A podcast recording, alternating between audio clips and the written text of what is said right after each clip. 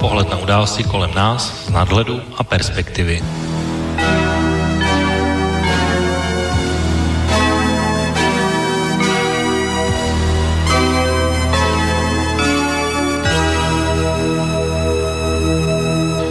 Příjemný páteční podvečer, vážení posluchači, od mikrofonu vás vítá a zdraví Intibo a začíná dnešní poslední červencový den. Další relace Okénko a tentokrát tedy za temem 31. července 31. července 2020 je dnes a jsme tady v, mezi poslední relací velmi teplé a suché období, tak uh, už to začalo trošku připomínat léto, ale samozřejmě probíhají stále i dovolené. Když jsem se díval na Vysoké Tatry, tak ty jsou nabité doslova k prasknutí, takže doufám, že i na Slovensku z tohoto pohledu mohou být eh, hoteliéři spokojení. Každopádně my jsme tady minule měli, když jsme se zabývali polskými prezidentskými volbami, tak vlastně jsme to rozebírali z eh, takových politických hledisek a v té druhé polovině už jsme se konečně dostali i k tomu, o čem vlastně ta kampaň byla a pak už jsme tady museli skončit, ale zároveň v té druhé části vlastně debata na téma LGBT a, a kampaně, proč se vlastně využívají na místo takových těch klasických, tak uh, zbudila docela vášnivé diskuze a i reakce, a, tak a, vlastně jsme si řekli spolu s dnešními hosty, a tím už mírně naznačuji, že dnes tady host nebude pouze jeden, tak a, že vlastně by bylo možná dobré se u těchto témat ještě zastavit i v této následující relaci a začít vlastně relaci tam, kde minule končila, protože těch témat je hned několik a já by i během těch dvou týdnů jsem si tak jako všímal, protože sám jsem byl také na dovolené, tak vlastně takových různých věcí, které s tím také nějakým způsobem souvisí.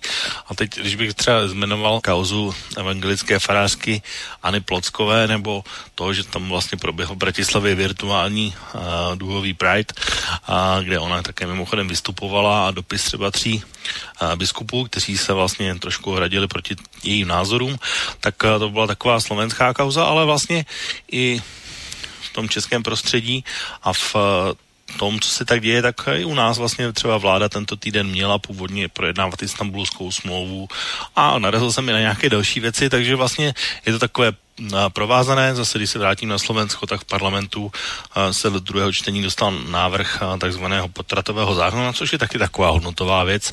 A my jsme se tady samozřejmě o tom taky lehce bavili v minulé relaci Okénko. Nicméně dnes tedy začneme spolu s mými hosty se bavit právě o těchto tématech, které tak nějakým způsobem s rodinou a životními hodnotami a souvisí.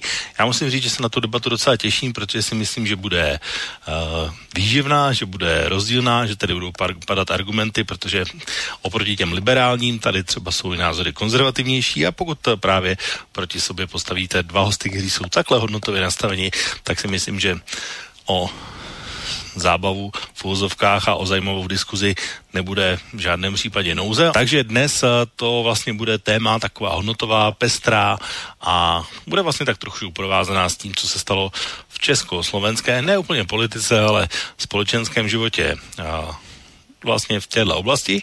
Určitě se taky dostaneme ještě k tomu, když jsme se tady bavili minule třeba o Andřeji Dudovi, tak eh, vlastně už se ujel uh, své funkce a Jaroslav Kačínský už oznámil některé věci. Některé věci, které ale padaly v té kampani, se už hned rovnou ukázaly, že byly rovnou lživé a dokonce eh, polský premiér a některé z těch svých slibů označil, že si jenom dělal legraci z voličů, takže to bylo asi také dobré zmínit a už tohle se třeba u nás moc nesleduje. A pak tady samozřejmě máme ještě jednu nebo dvě možná kauzy, které jsou taky důležité, a které už jsme vlastně taky tady nějakým způsobem naťukli, jak by se na to moji hosté dívali, ale eh, obě případ, obou případech se tahle kauza týká eh, pana Tomia Okamury, protože odešla mu jedna poslankyně do hnutí Trikolora a zároveň mu eh, YouTube definitivně smazal a Facebook vyhrožuje smazáním jeho profilu, což je jeho v podstatě základní komunikační nástroj. Takže tohle jsou asi tak věci, o kterých bychom dnes tady v relaci Okénko měli mluvit a mluvit o nich budou pochopitelně dva pánové, tak jak jste tady v relaci Okénko zvyklí, kteří dnes tedy usednou proti sobě a budou tady debatovat právě nad těmito tématy. Takže dnes, dnes uh, jako prvního představím toho, který tady minule nebyl a dnes a v tuhle chvíli je připravený na telefonu, takže Marty, vítám tě po měsíci v relaci Okénko a hezký páteční podvečer. Já přeju krásný podvečer. Eh, dozvěděl jsem se, že i v Bystrici je nádherný počasí, takže užívejme slunka. Pojďme do toho. Tak samozřejmě na Skypeu musí být připravený tvůj parťák tradiční, tady v relaci Okénko o to, takže o to, i to by hezký večer, respektive podvečer do České republiky a taky doufám, že jsi někde v oblasti, kde je teplo. No, jsem v České republice, takže jsem v oblasti, kde je teplo, ano. Tak je přeju všem hezký páteční sluneční podvečer. Víkendu má ještě přisuhnout, se týče teplo, takže se máme na to těšit a díky za pozvání. Jo. Poprosím jenom teda možná technicky o, o trošku větší uh, hlasitost, protože teď jsem tě slyšel trošku z dálky, pokud možno. Tak, eh, pánové, já jsem tady zač- eh, nastínil vlastně to, o čem bychom měli mluvit a bez nějakých okolků se pojďme hned dostat tedy k tomu, co jsem říkal na úplném konci a to jsou věci, které se týkají Tomia Okamury. Tak uh, začalo to vlastně v pátek, kdy mu YouTube tedy ne- definitivně smazal svůj kanál, on si tedy hned zápětí vytvořil nový, ale vlastně označil to za nepřípustnou cenzuru, zásah do, do jeho svobody slova, zásah do politické soutěže. Tak moje otázka úvodní, uh, smazali vy byste Tomio Okamurovi taky kanál, kdybyste měli tu možnost, Marty? No já bych mu ho nesmazal. A není to vůbec to, jako se o mě ví, že nejsem vůbec fanouškem tohohle pána, ale já bych mu ho vůbec nesmazal. Naopak, pro mě, ať, ať, ať ty svoje, jak, jako by to nejsou ideje, že jo, ale si to klidně šíří.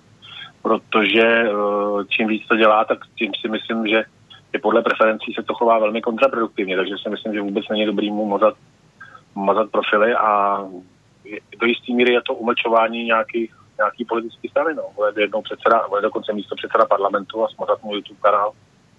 To teda nevím z jakého titulu, no. A říkám, nejsem vůbec příznivcem pana Okamory, v žádném případě, jo, ale mazat kanál, já bych mu nesmazal.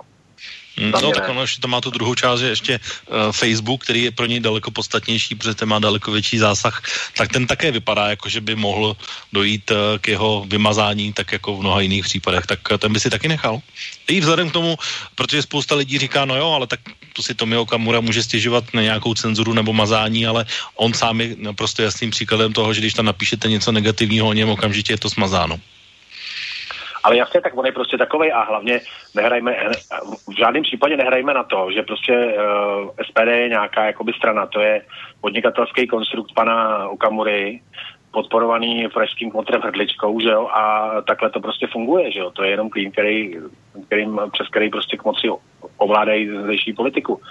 Takže samozřejmě i to si, samozřejmě, že on žádnou kritiku jako nesnese. On by, on by chtěl mluvit, ale nechtěl by poslouchat. To je jako jednoznačně.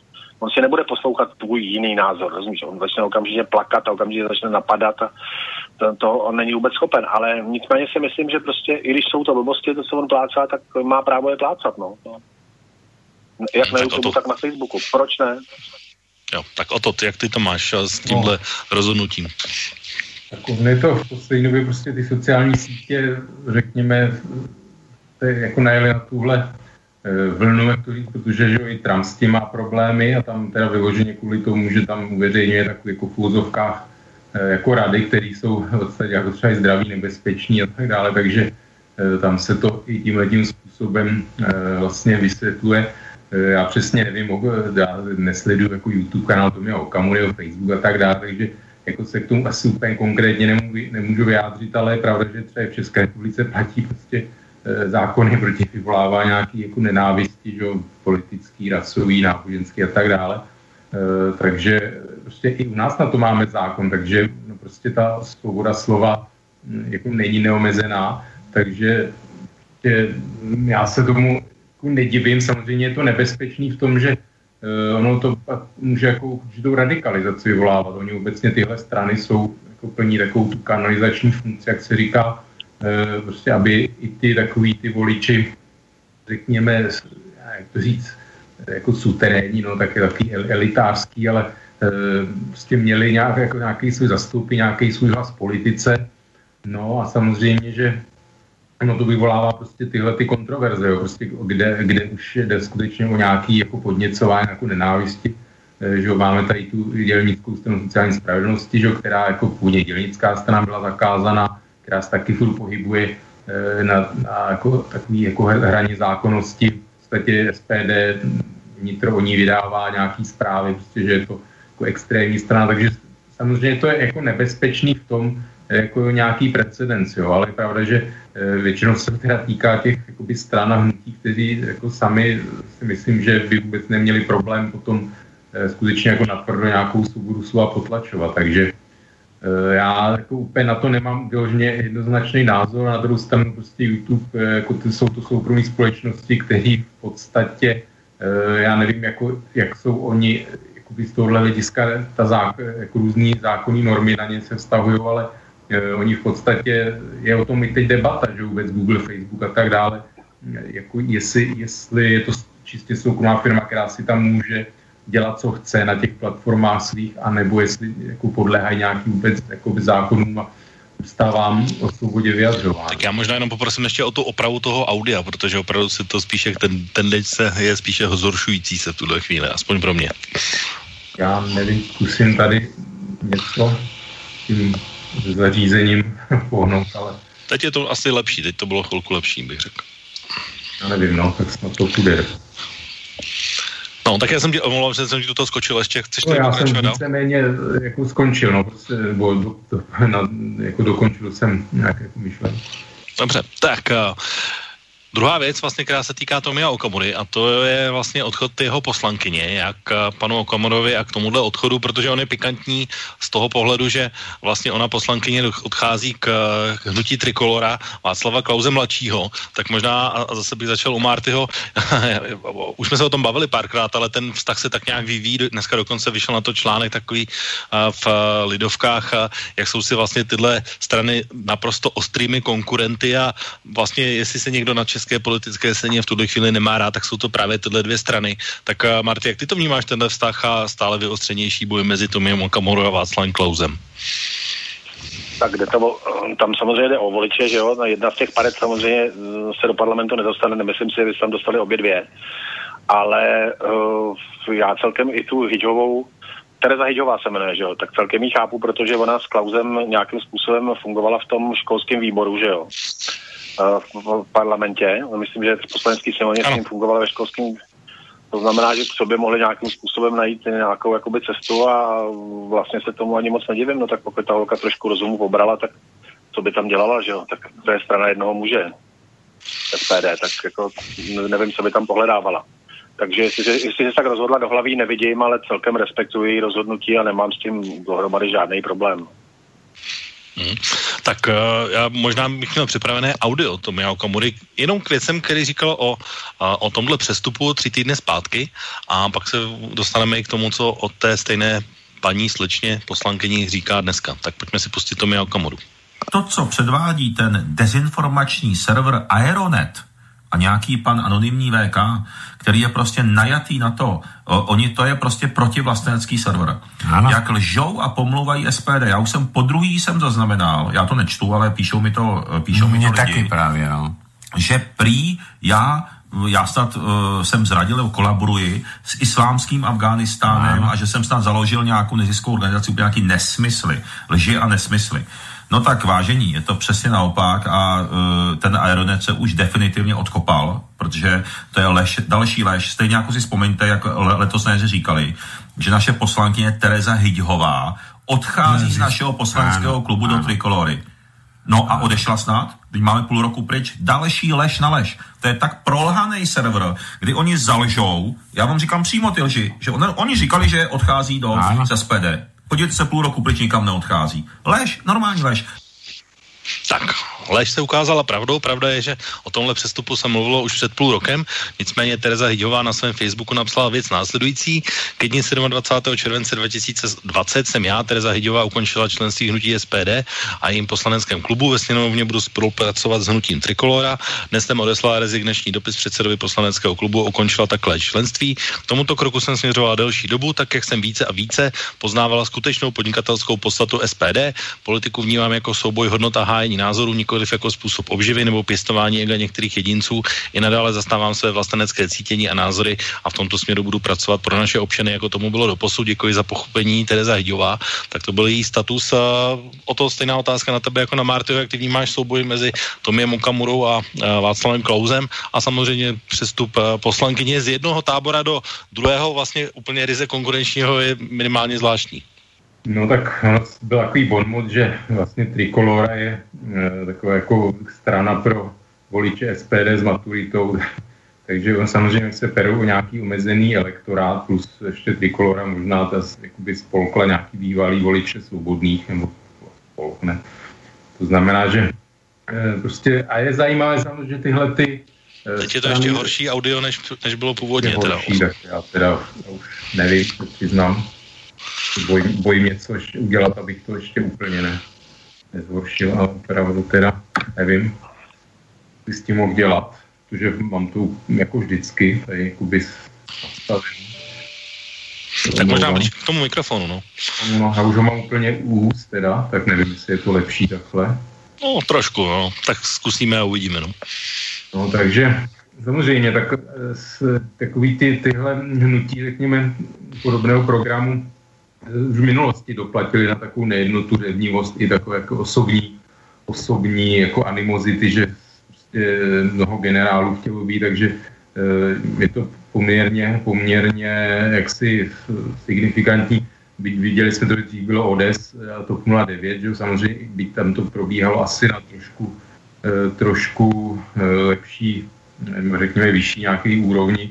Ale je pravda, že v únoru už ta informace byla a ona to sama, ta sama Hyďhová poslankyně vlastně v tu dobu popřela, že je to nesmysl a že, prostě, že, že to není pravda, no takže Eh, je teda vidět, že je to, je to mladá slečna, nevím, eh, vlastně SPD tvrdí, že, že šlo o to, že se stala do rozporu vlastně do sporu členy své krajské organizace, takže eh, že vlastně by neměla místo na kandidáce příští dovoleb a tak dále, takže je to prostě si nějaká i osobní, zřejmě ochutnala politiku a zalíbilo se jí tam ten způsob života, příjmy a tak dále, no tak chtěla, chtěla v té politice eh, nebo chce zůstat. No, myslíš, že to bude posila skutečně? No tak posila asi to 25 těžko bude nějaká lídrině. Eh, ona i teda na ní bylo ze strany SPD útočeno i na ten věk vlastně, že nemá životní zkušenosti a tak dále. No, to zaujalo mě, že Eh, Václav Klaus řekl, že je to velká posila, že je to vlastně posílení poslaneckého klubu o 50%, takže je to velká posila. Ne?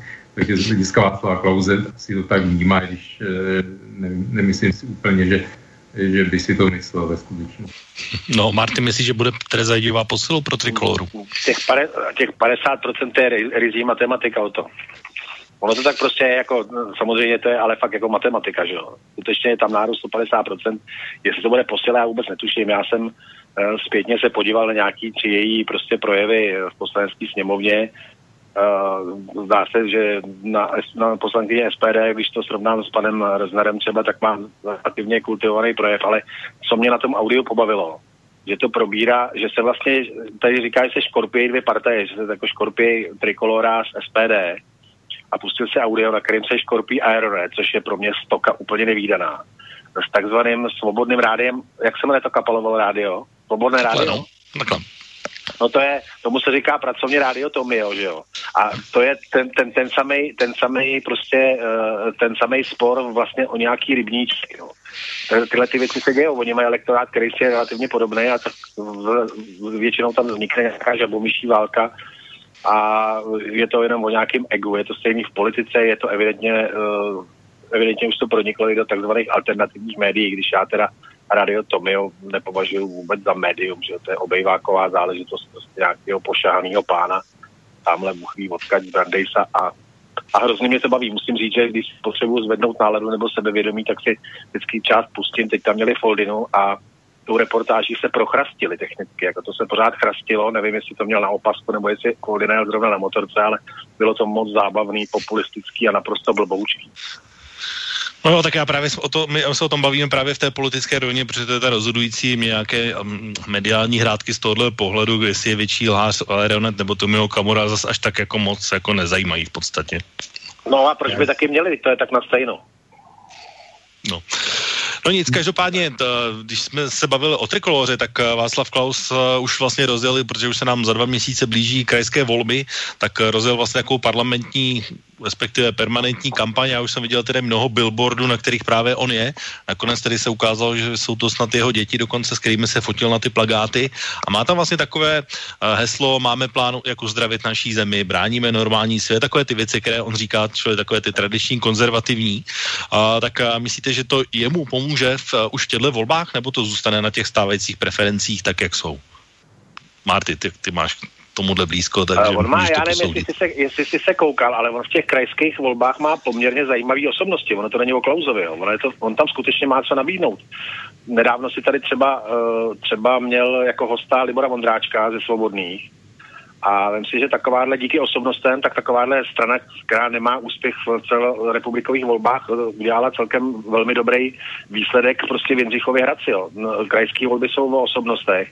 A třeba ve středních Čechách, kde nám vládne šílená pokorná, jak se jmenuje, Jermanová pokorná, Jerman, tak tady lidi, odvo- no, tak tady lidi odvolí kohokoliv, jenom aby to byla tato čůza, že jo. Čili já si myslím, že on tam má zajímavý lidi, má tam lidi z praxe, nechci nic predikovat, ale uspět prostě může, protože nemá tam úplně marný lidi a není ty, ty krajské volby nejsou Václavu Klausovi mladší. Jsou opravdu nějakých osobnostech, které jsou regionu známí a uspět může. Prostě může uspět. Hmm. Tak eh, o to ty vidíš tyhle šance trikolory, když se budeme bavit o trikoloře.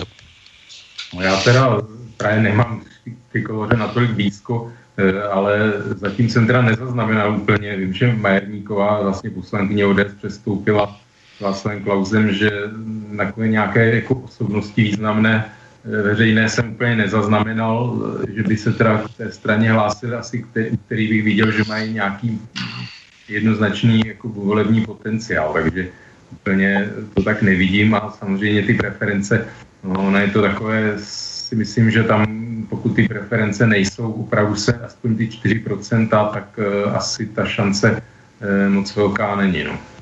Hmm. Tak pojďme se posunout k tomu hlavnímu, ať se nezabýváme pouze pány Klausem a Okamurou, ale vlastně to tak trošku souvisí, protože uh, volební kampaň obvykle bývají tvrdé, ta polská v prezidentská byla velmi tvrdá a možná byla jedna z nejtvrdších, kterou byste asi v letošním roce mohli najít a vlastně to bylo o tom, že jedni jsou ty úplně zloduši, druhý jsou ty likvidátoři a, a brániči a národního, klasického, hodnotového, konzervativního, katolického a já nevím jakého Polska.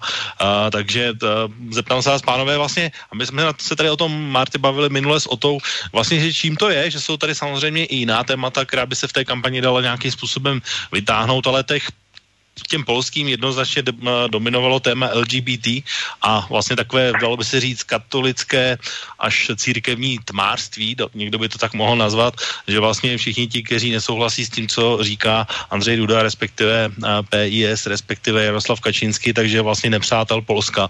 Tak ty vnímáš nebo vidíš nějaký důvod, proč ty, jednak ty debaty a v tomhle případě i ty kampaně jsou tak vyostřené a pro zrovna tohle je takové téma, které vlastně se stane tím ústředním těch voleb?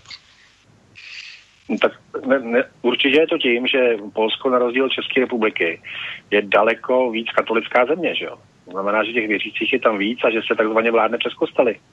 Uh, pro katolíky je nějaká problematika LGBT prostě naprosto nepřijatelná záležitost, takže se vládne takzvaně přes kostely a, a je to velmi katolická země, to se přece o Polsku ví, že, že prostě tam jako katolíci, katolíci mají daleko větší vliv, než, než by ho měli v České republice, protože my jsme národ bezvěrců, jo, nebo národ takových jakoby agnostiků nebo ateistů, to už je jedno, jak to nazveme.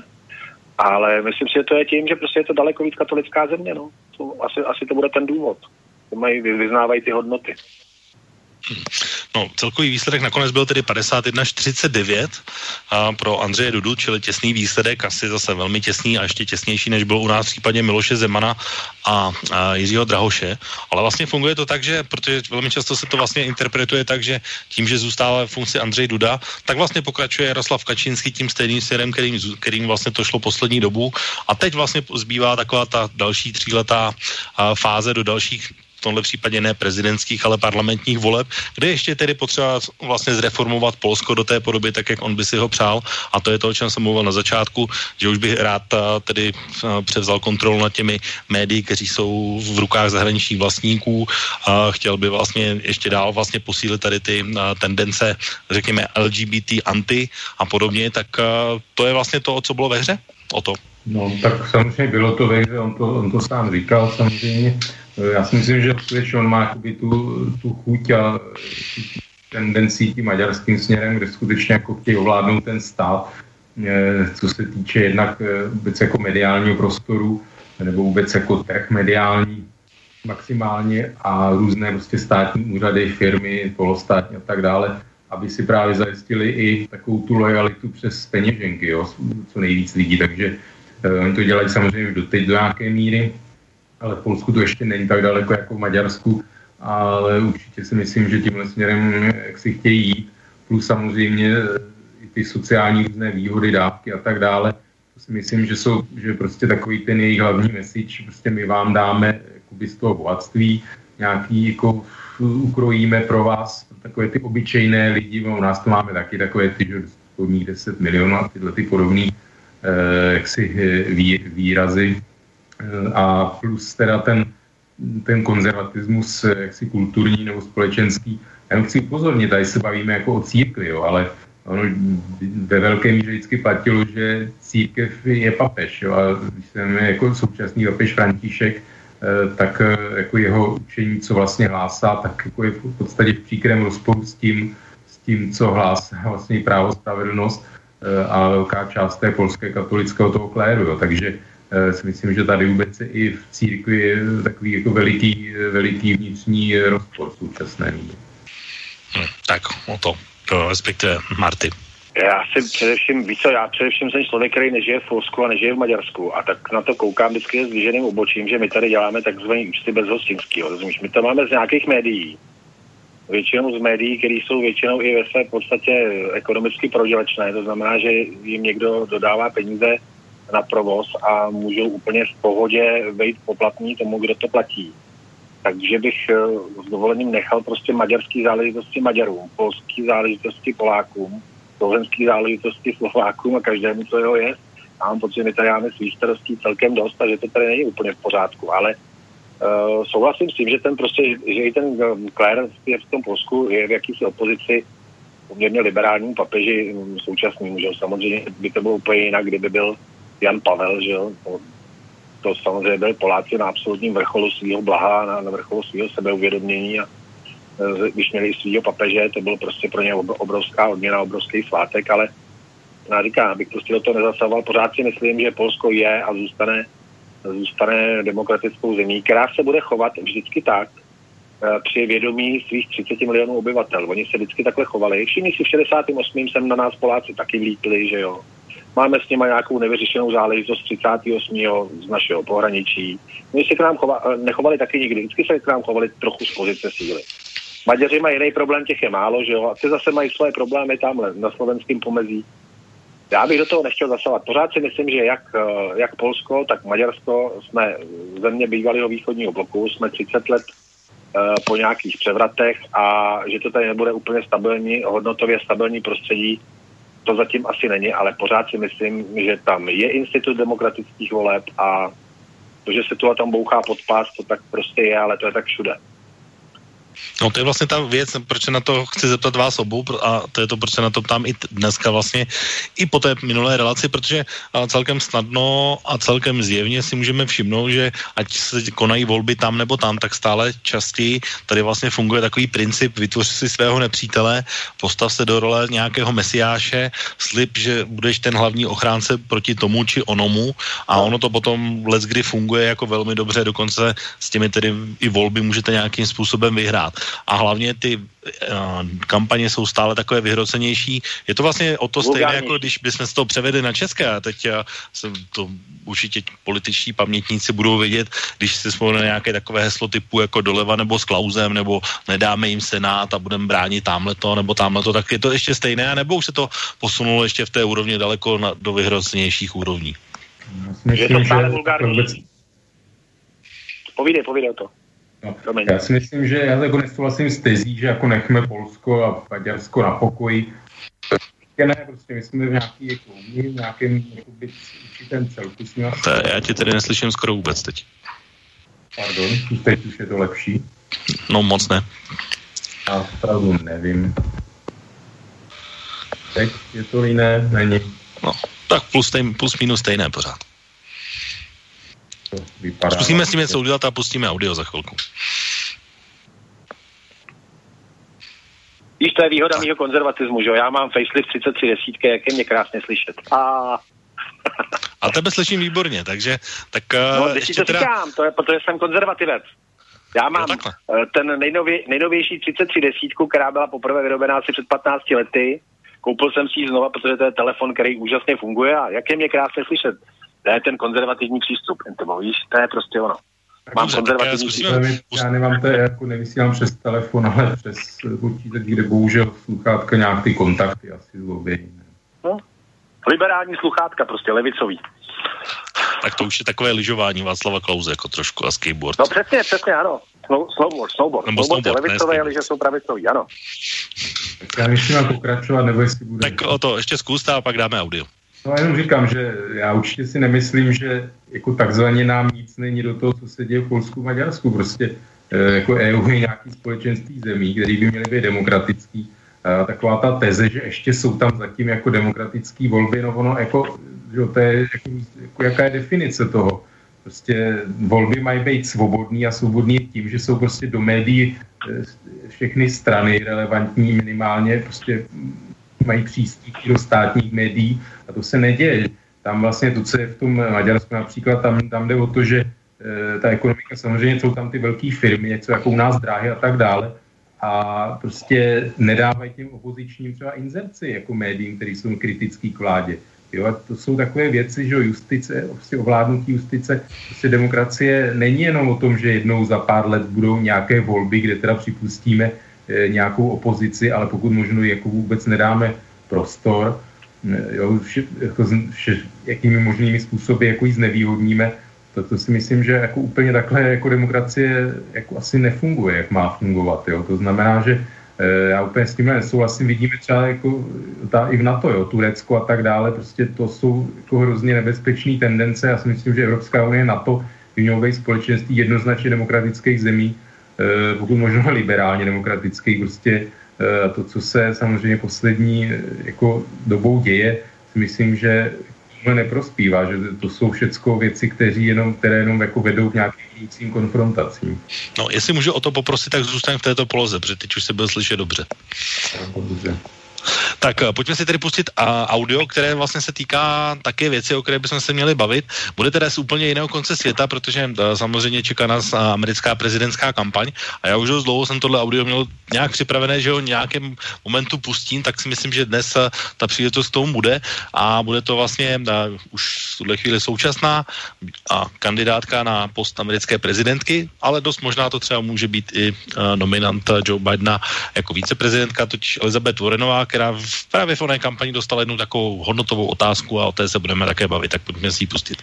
Uh, let's say you're on the campaign trail and you're I have approached. been. You have been, yes. and, a, and a supporter approaches you and says, Senator, I'm old fashioned, and my faith teaches me that marriage is between one man and one woman. What is your response? Well, I'm going to assume it's a guy who said that. And I'm going to say, then just marry one woman.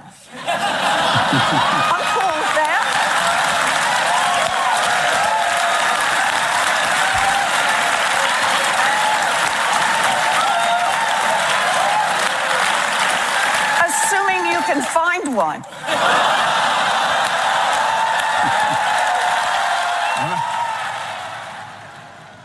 Tak, když bych to měl přeložit, tak uh, otázka uh, z publika zněla, jste na volebním mítingu, osloví vás stoupenec uh, a říká, že je senátorka, jsem staromódní a moje víra mě učí, že manželství je jenom mezi mužem a ženou, nebo mezi jednou ženou a jedním mužem. Jaká je vaše odpověď? A Elizabeth Warrenová odpovídá, že bude předpokládat, že se na to ptá muž, který to řekl, tu otázku, a pak mu prostě odpoví, že si prostě, tak si prostě tu jednu vez, ženu vezměte, pokud ji ovšem najdete na celém světě a že s tím nemá žádný problém. Tak eh, vlastně debata vlastně, pánové, mezi vámi by teď asi měla být o tom, o čem jsme tady mluvili minule s Otou, a totiž, jestli vlastně tahle hodnotová kategorie je, řekněme, v ohrožení, respektive je v ohrožení, když to stáhneme na polské volby těmi různými LGBT aktivitami a Ota tady minule vlastně říkal, že ne, že tam vlastně nevidí žádný důvod, tak Marty, jak ty to vnímáš a pojďme do té diskuze. No já to vnímám, já to vnímám totiž tak, že někdo si z toho udělal velikánský biznis a ona to ve svým moudrosti řeší matka příroda, víš, protože se nás 94%, nebo 96% se nás narodí heterosexuální.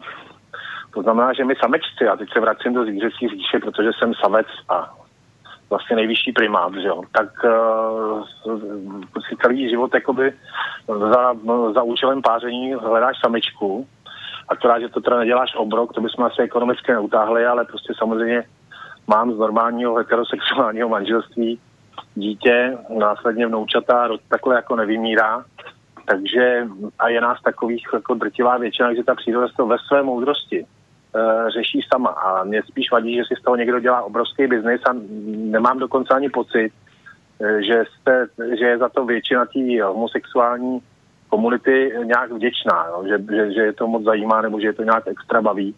Dělá se z toho prostě zoufalý politikum. Nevím, nemám na to, nejsem k tomu moc vyhraněný, nejsem k tomu velmi tolerantní, protože samozřejmě mezi, mezi těma lidma mám pár přátel nebo pár známých, kterým úplně normálně vycházím a je mi úplně jedno, kým ten člověk spí, nebo jak je zaměřený. Pro mě důležitý, jak je to člověk, nebo co umí, nebo co dokázal, ale vadí mi to, že se z toho dělá prostě politikum, že si z toho někdo dělá kšer. To je jediné, co mi na tom vadí. Jinak, jak jsem už asi dvakrát řekl, tohle to si matka příroda ve finále vždycky vyřeší sama. A je to tedy ohrožení nebo ne? Nebo to je tohle to, to, je to co ti vadí, ale otázka je, jestli, jestli je to ohrožení. Ale pro mě to není ohrožení, to je prostě takový, já si myslím, že se během nějaký doby historicky krátký, a to může být třeba 5-10 let, najde nějaký jiný téma, který začne těm lidem být zajímavý a o tohle úplně upustějí, že prostě samozřejmě, že ty páry, ty páry, které jsou stejnopohlavní, chtějí nějaký, nějaký společenský respekt, je to asi logicky pochopitelný. Pro mě prostě registrovaný partnerství to skoro naplňuje a a s bych možná bych neměl problém ani s tím manželství, spíš mi to přijde trošku jako legrační, ale to je moje věc a jestli ty, člo, jestli ty lidi chtějí mít prostě společenskou nějakou prestiž a chtějí mít ten respekt, ať si pro boha mají, ale ať to nedělají politiku. Hmm. To je to, co to, na tom vadí. Jo, jo, tak teď můžeš o to reagovat, eh, chceš ne? No samozřejmě, já jenom chci říct, že eh, jako biznis úplně nechápu, jak, to, jako, jak to máte myslí biznis. Já, já vidím jenom biznis, že z toho mají nějaký politický biznis ti odpůrci, jako tady, jako nějaký prostě LGBT komunity a tak dále. Já si myslím, že e, jako biznis mají už nějaký jako modní návrháři, kadeřníci nemá, to si myslím, že úplně, tak tam samozřejmě je to e, jako nějaká doména, řekněme, homosexuálních mužů obecně, ale jinak já jako nevidím, kde, kde jaký biznis prostě kolem e, nějakých e, jako těchto sexuálních menšin. Já to, to vnímám jenom, že že se na tom veze vlna nějakých jakoby odpůrců vlastně těchto těch lidí a to, tam vidím jako ten biznis téhle strany. A zajímavý právě, že tyhle, ty, tyhle ty jako konzervativci tak jako velmi často jsou, jsou xkrát rozvedení a tak dále, takže e, jako jak je důvěryhodný ten jejich jakoby, apel na nějakou rodinu a tak dále, že to prostě je pak směšný ty lidi, e, jako z toho čouhá vyloženě ta účelovost. Takže já prostě, pro mě to jsou, jakoby tyhle ty názory proudy jsou úplně nedůvěryhodný i tím, že eh, jako kteří lidi je vlastně jako prezentují především. To jsou prostě lidi, kteří buď jsou zácený rodina, nebo sami mají jako nějaký vnitřní problémy a zakrývají to těm, jakoby, těmahle vyjádřeníma. Takže a jenom co se týče historie, že jo, tak vlastně eh, ve starém Římě tam eh, jakoby se ženou, žena byla jenom plození dětí a takový ten jakoby romantický sex a vlastně byl, byl ten homosexuální, jo? Jako, takže mm, to jsou prostě, se člověk podívá do historie, to není nic novýho, vlastně to křesťanství nějakým způsobem se k tomu jakoby postavilo. E, já samozřejmě nejsem proto, abych byl jakkoliv, kdokoliv nucen jakýmkoliv způsobem jak nějaký heterosexuál, nějakým homosexuálním praktikám, ale myslím, že to se vůbec neděje a to, jako, že, by se, že by něco takového bylo. Já si myslím, že ty menšiny jsou obecně, neus, jako když ne institucionálně, tak ve společnosti pořád nějakým způsobem jako zesměšňovány nebo, jo, nebo dokonce nějak jako násilí ve spoustě zemí na světě je za tu trest smrti dokonce a podobný, podobné záležitosti, takže já tady, já si myslím, že tady je ještě veliký prostor a ne nutně třeba v západní Evropě, ale jako ve spoustě zemí na světě to vidíme, jak tyhle lidi jsou pro následovaní pořád. Takže to není tím jako nějak hotová věc, že, že ty lidi jako dneska, že si něco vymýšleli a tak dále. Ty pochody samozřejmě se dějou nějak jako západních zemí, ale jako, maj, jako chtějí vyjádřit něco a nejsou zacílení jenom v rámci té dané země, ale jako globálně prostě to hnutí jako něco snaží vyjádřit. A takže já to, ne, já by to nevnímám jako něco, jako módního nebo nějaký, že si z toho někdo dělá biznis. Já si myslím, že tady je ještě eh, jako ve spoustě zemí na světě obrovský jakoby mankov právě těchto lidí. No, Marty. Tak pokud vím, tak eh, nejvíc jsou prezikováni homosexuálové v muslimských zemích, jako to se asi nepletu, že jo? Eh, tamní právní řád bych tady nechtěl zažít ani omylem. Nejbyle, nej, nejvolnější to mají v Lucembursku, Holandsku, v Belgii, kde vždycky to bylo velmi tolerantní. Já nevím, jak o to, já bych do žádného průvodu teda nešel, i kdybych teda byl, byl homosexuální, tak bych opravdu nešel na Prague Pride, nepřipadá mi to dobrý nápad demonstrovat svoji orientaci úplně jakkoliv. A to, že někdo uh, se rozvede nebo má prostě uh, za sebou víc manželství, no to se stane, protože tím, že jsme zvířata to mají tak nastavený a my jsme pořád jako nejvyšší živočišný druh, prostě vztahy, někdy se těm vztahům stane, stalo se to i mně, že nevydrží. Že prostě nevydrží, jo. Když se stane prostě, že někdo má víc manželství, víc dětí, ale pořád si myslím, že rodina se zakládá za účelem prostě plození dětí, jakože to je, že to je náš úkol tady zasadit strom, prostě splodit syna nebo dceru. A že to je prostě úplně elementární a základní náplň našeho života, protože jinak mi to připadá, že my jsme si tady tím prošli, samozřejmě někdo nemá ten dar, jako že to může dělat, ale pořád, aby jsme se udrželi na planetě, tak si myslím, že bychom měli mít děti a měli bychom je mít prostě nejlépe, nejlépe prostě na základě uzavřeného manželství nebo prostě vztahu mezi mužem a ženou. Přesto se nějak nemůže přenést. Takže by to takhle mělo být a je to tak naštěstí ve většině, že jo. Je to tak zařízený prostě tou přírodou. No a to? My jsme tady minule měli vlastně takovou lingvistickou debatu na tom, jestli manželství homosexuálů je vlastně se má jmenovat stejně jako uh, manželství uh, heterosexuálů, tak uh, jenom o to nezmínil si názor za poslední dva týdny, tak jsme se o tom bavili uh, a vlastně pak jsme se tady dál bavili o těch uh, salámových metodách, jakoby, že ty požadavky se stále stupňují, až do, se dostávají do fáze rodič jedna, rodič dva, jako ve Francii a podobně. No tak samozřejmě, to, jako ta salámová metoda tady je, je samozřejmě, tak to je jako nějaký vývoj společnosti, jako co ta většinová společnost je ochotná samozřejmě připustit, tolerovat, tak já jsem se vyjádřil v tom, že samozřejmě si myslím, že jako je lepší, když ty, to dítě vyrůstá v nějakým harmonickém homosexuálním svazku, než když je někde v nějakém jakoby dětském domově jako nedobrý, protože to dítě jakoby potřebuje nějaké jako blízké osoby, takové ty, že jakoby udělají z jakoby normálního člověka, dítěte, tak ty rodiče z něj udělá homosexuála. Já si myslím, že v většině případů to není, že to je otázka prostě jako ty přírody. Být samozřejmě v určitých nějakých procentech jako může nějaký ten vzor eh, jakoby sehrát eh, rodiny, sehrát jakoby do budoucna nějakou úlohu, to jako úplně jako určitě nepopřu. Ale tady šlo o to, že jako, má, jako reaguju rodina, já si myslím, že velmi začasté je prostě nějaká sériová nevěra, eh, nevěra těch mužů, která vlastně vede k rozpadu té rodiny, tak já prostě nesnesu, aby mi takový lidé něco vykládali o nějakém konzervatismu a o nějakých rodinných hodnotách. Jo. Tak to prostě jako pít, jako to je kázat vodu pít víno. Takže a já bych na rozdíl klidně do toho průvodu šel, já bych s tím vůbec neměl problém, protože prostě pro mě to je vyjádření toho, ehm, co jsem řekl, že prostě je spousta zemí, kde ta situace je velice tristní. A to jsem vlastně i jako minule ta myšlenku, teď jsem si připomněl, že právě že zajímavý, že tyhle ty takzvaný konzervativní a jaksi katoličtí nebo eh, kteří se vydají za křesťany a tak dále, tak velice si v tomhle tom notují právě s těma jako islámskýma fundamentalistama, jako radikálama, jo. takže eh, jako na tohle bych upozornil, jo, protože mě vlastně, když jako různí právě jako lidé jako Kačínský Orbán vykřikují o nějakých křesťanských e, kořenech Evropy, tak, si, tak vlastně vidím, že oni mají velice společného právě s těmihle islámskýma eh, jaksi radikálama nebo islamistama, prostě taková jako netolerance, eh, právě jakoby postojí vůbec k menšinám sexuálním, k ženám. Jsme minule říčka, jako řešili vlastně heslo volební eh, kuchyň, eh, kinder, jako děti, děti kuchyň, kostel pro polské ženy, no tak tu by zatle, islamisti by jenom zatleskali, že jo, něčím takovýmu.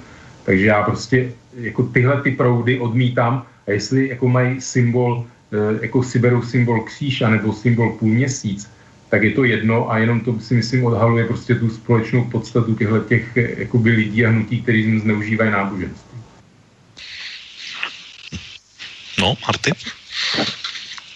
No tak je dost otázkou, jestli, jak říkal, kuchyň, postel, kostel, kostel, postel, kuchyň se říkal. A si nějak nepamatuju, kolik špatných Říká jednoduše kostel, kuchyň, nějaký. No, to jako Jasně, no tak jestli, jestli prostě uh, tuhle planetu nebo naší populaci zachrání uh, přeemancipované ženy, které se rozhodnou mít první dítě v 630, že jo? tak já jsem měl první dítě, když mi bylo 22 let, mojí manželce tehdejší bylo 19, uh, v podstatě jsme si vychovali kamarádku a i když to bylo prostě z blbosti a nebyli jsme na to připravení, tak jsme nakonec dítě nějakým způsobem vychovali, tam já jsem byl teda rodič dvě, protože tam to odpracovala maminka, ale většinou se z těch generací rodili prostě zdraví a, a celkem v pohodě děti. No. Já dneska prostě nevidím moc dobře, já si pořád myslím, že ať se to ženským líbí nebo ženám líbí nebo ne, tak jsou tu proto, aby, aby prostě rodili děti a naše pra, nebo na, na, na, náš úkol by měl být prostě udělat těm dětem šťastnou mámu. No. Přesto já si, přesto já nějak si myslím, že to takhle prostě by, by, by to takhle mělo být. Jo. Jestli ty přeemancipované dámy ve 40 se rozhodnou mít děti, no tak, tak dobře jim tak, no to už na to taky už nervy moc nemají.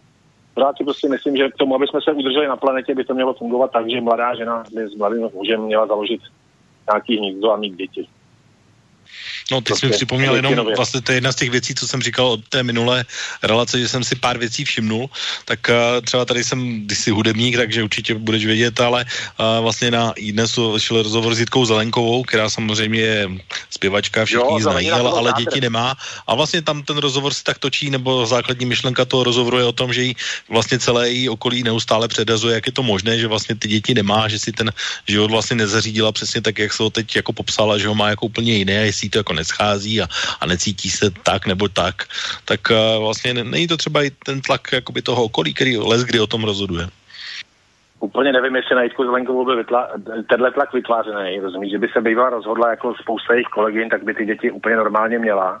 Marie Rotrová nebo kdokoliv jiný ty děti normálně měl. Uh, Jitka Zelenková je a ty, mimochodem je to strašně milá ženská, zábavná prostě, ale Uh, je trochu atyp jako Helena Vondráčková, že je bez, prostě bezdětná, jiný zpěvačky zarazily kariéru, děti měly. To je, ta branže prostě byla náročná, ještě za těch komunistů byla náročná, ona byla v kapele Karla Gota, kde se evidentně bála o ten flek přijít, takže se prostě rozhodla takhle, no.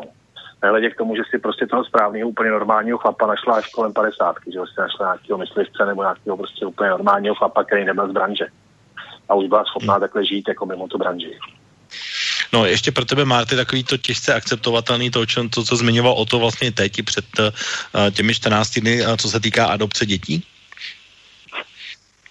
Ale tak jako samozřejmě, že víme, že prostě eh, dětem je, když už, když už teda není možný, když už není možný, aby to dítě vyrůstalo mezi tátovou mámou, což někdy nemusí mít ale vůbec žádnou kvalitu, že jo, co si budeme povídat, uh, tak uh, je mu určitě všude líp než ústavu. No.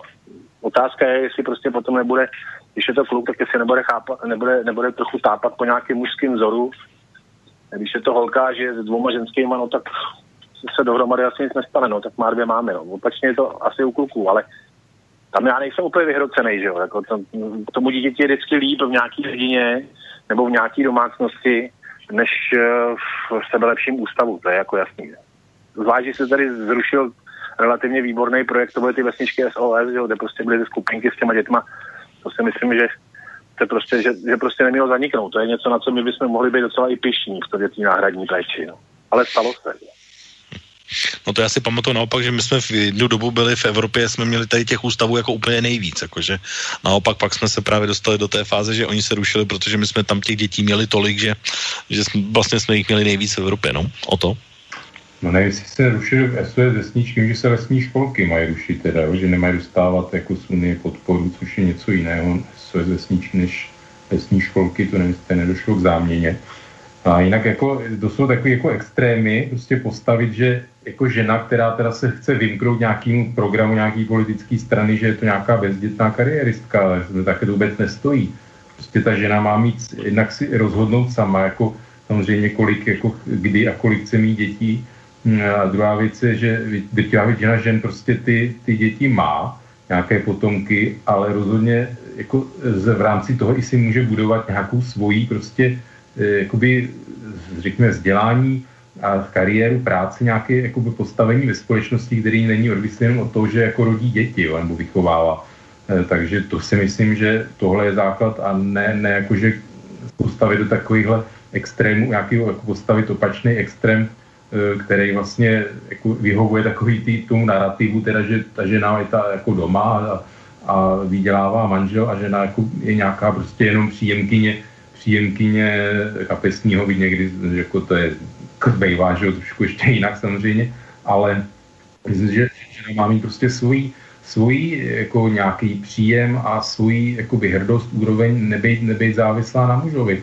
Já prostě jako s takovým soužitím asi partnerským jako se mi ne, nepozdává a jenom jako bych na takový jako že planetu zachrání jako ženy nějaký, že budou rodit děti. No a myslím, že planetu zachrání, když ženy děti rodit nebudou, jo který může zde bavit, jako kde, jaký děti, v jakých kulturách a tak dále. Samozřejmě, ale je pravda, že zatím se teda děti rodí v těch zemích, které jsou chudé, které jakoby tu planetu zdaleka nezatěžují jako ty eh, jaksi děti narozené a lidé na, jakoby na západě, že vyspělých zemí. Takže hmm, to je tak velice, velice relativní Hmm, tak Márty, poprosím tě o krátkou reakci a já mám potom připravené ještě audio, které vlastně bude přesně navazovat na to, co říkal teď o to ohledně těch možností voleb a okolí a toho, jak si žena může rozhodnout ještě v jiné a docela podstatné věci. Takže teď, jestli chceš reagovat ještě k tomu, nebo pustíme audio? Nevím, já možná, možná žiju na nějaký, jako, na nějak, nějakým lavendu, na nějaký obzvlášť dobrý planetě, protože moje partnerka samozřejmě má vysokou školu, eh, pra, pracuje na relativně prestižní, na prestižní pozici, eh, přesto se v nějakém období svého života rozhodla prostě, že dítě bude mít a nic, o nic nepřišla. Moje tchýně, paní inženýrka, vysoký post má dvě úspěšné děti, opět bezvadný.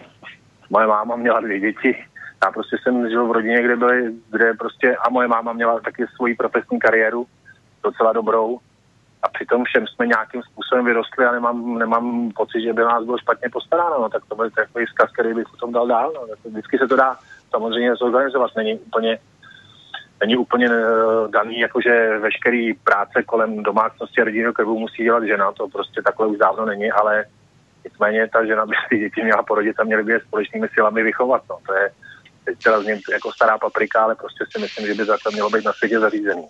Že proto jsme tady. Do, do, jako podotek, že tyhle ty země, kde jako pěstují nějaký kult takový, jako toho konzervativní rodina a tak dále, tak jako tam je daleko větší míra třeba domácího násilí, jo, jako na ženách, takže myslím, že ono to všechno ale vůbec souvisí, že ty ženy jsou tam vnímané jako neví. něco prostě méně než muž a jako, že jsou vlastně do té míry bezprávný, jo, nebo jako v reálném systému nějakým jako justice a orgánů bezpečnosti. Takže Dobrá, tak eh, pojďme si pustit, pánové, další audio. Pojďme. Je to Uh, vlastně příklad ze Slovenska. Já už jsem tady o některých uh, případech mluvil, o kterých uh, vlastně za ty dva týdny se na Slovensku mluvilo. Jeden z nich je vlastně takzvaný potratový, respektive antipotratový zákon a jeho zpřísnění, případně nespřísnění.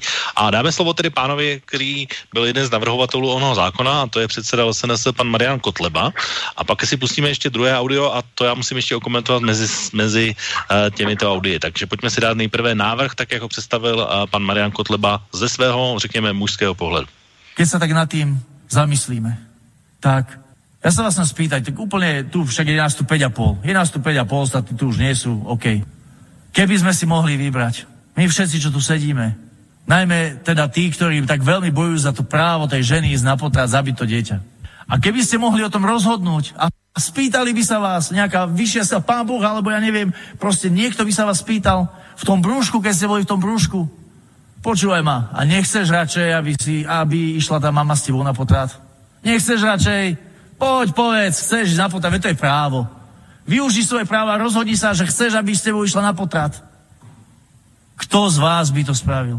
Kto z vás by to povedal? Kto z tých, ktorí dnes tu bojujú za práva ženy na potrat, rozhodovať si o vlastnom tele, by bol ten, čo by kričal, áno, áno, maminka, poď so mňou na potrat, ja to chcem, poď, prosím ťa, poď. Kto by to urobil? Kto? Nikto. Nikto. Alebo keď je tu niekto taký, tak zdvihnite ruku. Zdvihnite ruku. Nikto, ani jedna ruka, všetci dole.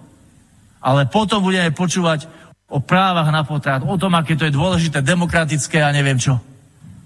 Ale ja sa pýtam, aký veľký tlak, aký veľký tlak politický, aký veľký tlak liberálov, aký veľký musí byť ten tlak, ktorý dotlačí, ktorý dotlačí poslanca Národnej rady Slovenskej republiky, aby tým hlasovaním proti sprísneniu potratovej politiky povedal, že áno, áno, súhlasím s tým, aby deti na Slovensku boli naďalej zabíjane absolútne bezdôvodne a úplne tie najnevednejšie. Áno, súhlasím s tým, aby sa Slovensko menilo na biznis len kvôli tomu, že alebo, alebo teda, aby zabíjalo deti len kvôli tomu, že je z toho biznis, že sem proste tie cudzinky prídu, zaplatia tu nejaké peniaze nejakým, nejakým lekárom a lekárom, ešte to, že lekárom a, a dostanú tú službu, dostanú tú službu toho potratu, to je tragédia.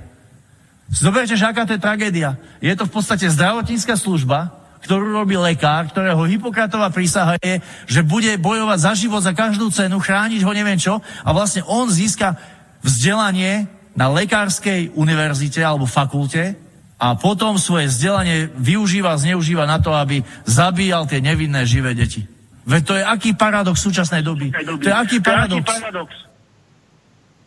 Tak, to byl pan, to byl pan Marian Kotleva a k těm dvou různým táborům by se to dalo nazvat jako uh, volba, která se anglicky říká pro life. Uh, nicméně uh, velmi často uh, vlastně debatu na tohle téma vedou muži a v té debatě v Národní radě Slovenské republiky samozřejmě existují i poslankyně a poslankyně z opačného náz, názorového tábora, poslankyně strany Svoboda Solidarita Jana Ciganíková samozřejmě udělala uh, technickou poznámku a reakci právě na projev Mariana Kotleby, který tedy byl docela dlouhý, a, takže to byl jenom takový zásadní výsek, ale byla tam vlastně reakce a to, jako na to vidí z toho druhého názorového a, tábora a pos, pojďme si tedy poslechnout její argumenty. Pani poslankyně Jana Ciganíková. Ďakujem, takže vecne. Marian, interrupcia nie je vražda, nemôžete zabiť niečo, čo ešte nežije a embryo nie je dieťa.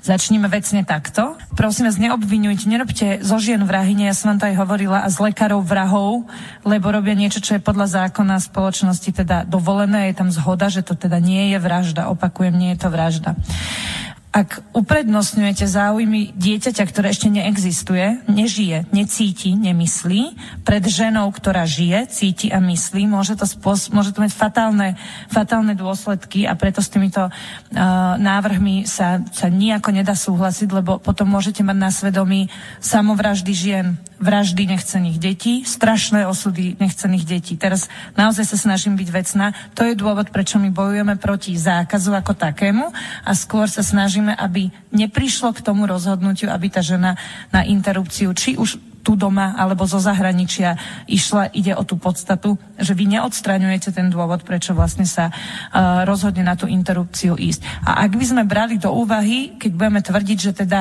je to okamžite život, tak okamžite po, po splínutí spermí vajíčka, no tak potom navrhujem rovno po súloži tú ženu zaistiť, lebo viete, už tam môže vznikať život, treba ju hneď zaistiť, ale muža nie. Pozor, muža nie, ten, ten môže súložiť koľko chce, ten nech pokračuje. Ale ženu treba zaistiť zaistiť, lebo čo, keď je ten život, viete. Takže keď sa na to pozriete, naozaj je to absurdné posúvať to do tejto roviny a hlavne uh, trošku je aj absurdné, že sa to vy, uh, vyjadrilo doteraz 30 mužov, jedna žena v rozprave, vaša kolegyňa, vo fakticky ja som druhá. Ani jedna žena ani jedna žena. Všetko to tu riešite vy chlapi. Ja, ja mňa mrzí, že som nestihla prísť do rozpravy, nevedela som, že je to takto, ja som myslela, že od jednej je. Dávam slovo, že rada si to s vami prídem vydiskutovať na váš klub a dá, dávam svoje výhrady. Tak to byla Jana Ciganíková z opačného tábora, který se anglicky nazývá pro-choice, to znamená, kde, který to vlastně nechává hlavně na té ženě a dávají tu svobodnou a vlastně finální a, verzi. A, možná zeptám se Marty, tebe jako věkově staršího a samozřejmě dnešní doba je úplně jiná, než byla ta, řekněme, ještě v nějakém finálním ano, verzi komunismu. Ano, tak komise, mohl by si popsat, uh, popsat nějaké zkušenosti, respektive ne zkušenosti, ale jak to chodilo kdysi? Pro ty, kteří to třeba no. nepamatují. To bylo moje nejdospělejší uh, rozhodnutí v životě, protože ve svých 21 za mnou přišla moje žena, že se právě ocitá ve stavu zvaném jiný, jiný že jo.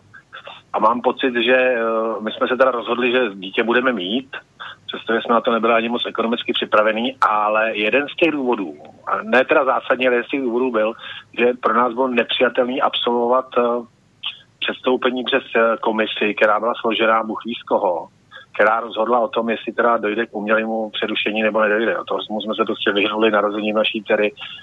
Bylo to moje nejdospělejší a nejlepší rozhodnutí v životě.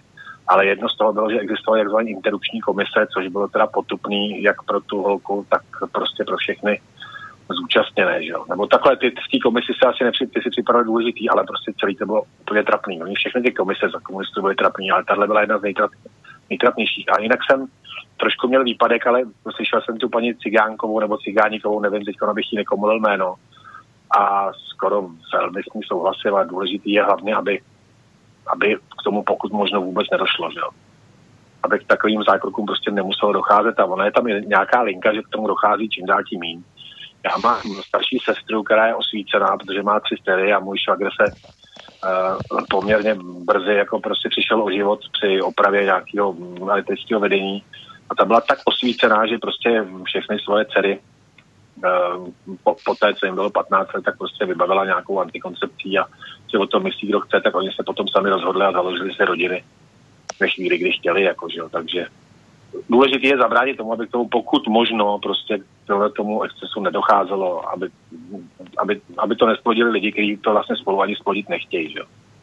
A jinak pan Kotleba, to, to jsem, ten, ten nepřekvapil. No. Tak eh, o to pro choice nebo pro life z tohoto pohledu? No, možná jako překvapím, protože já jsem že každý potrat je tragédie. Já jsem měl možnost vidět v poměrně nedávné době vlastně, jak už po šesti týdnech ten tvoreček v podstatě jako vypadá jako člověk, takže e, já k tomu jako k potratu mám, jako mám s potratama veliký problém, e, zvlášť po téhle zkušenosti. Prostě já už jsem tam viděl toho člověka, takže úplně nesouhlasím s tím, že jako to není jako, ži, jako život, nebo to už je prostě život nový. A myslím si, že je to prostě, každý potrat je jako hrozná věc. Myslím, že většina žen prostě to i velice špatně snáší. E, a myslím si ale, že samozřejmě, že ta volba e, k tomu musí být e, na té ženě samozřejmě. Jo, a tady, jak říkal Marty, pomůcky a tak dále, antikoncepční. Ono je to o té sexuální výchově. Přesně ve školách, a to je přesně to, co je ten v oku různým právě panu Kačínským, Orbán, Kotlebuj a tak dále, ta sexuální výchova, takže oni, oni vlastně na jednu stranu jako tady chtějí, chtějí nutit, nutit ženy teda, aby nechodili na potrat, aby, aby teda podstupovali třeba, nevím, některých zemí dokonce i rizikové těhotenství, některých zemí dokonce i nesmí na potrat i po znásilnění. Takovýhle jako záležitosti šílený, ale e, takže myslím si, že začíná to tou sexuální výchovou, e, tím poučením prostě mládeže, jak se chovat a tak dále, tak je právě naprosto otřesný, že tyhle ty takzvané konzervativní strany vlastně bro, brojí a bojují proti, proti sexuální výchově. Takže to je k tomuhle. Eh, takže já prostě jedno jako pro choice, myslím si, že prostě, nevím, v jiných zemích u nás jsou to, jestli ještě stále tuším tři měsíce, že jako zákonná hranice, kdy po početí, když žena může jít na potrat, tak je to nějaký prostě takový společenský kompromis.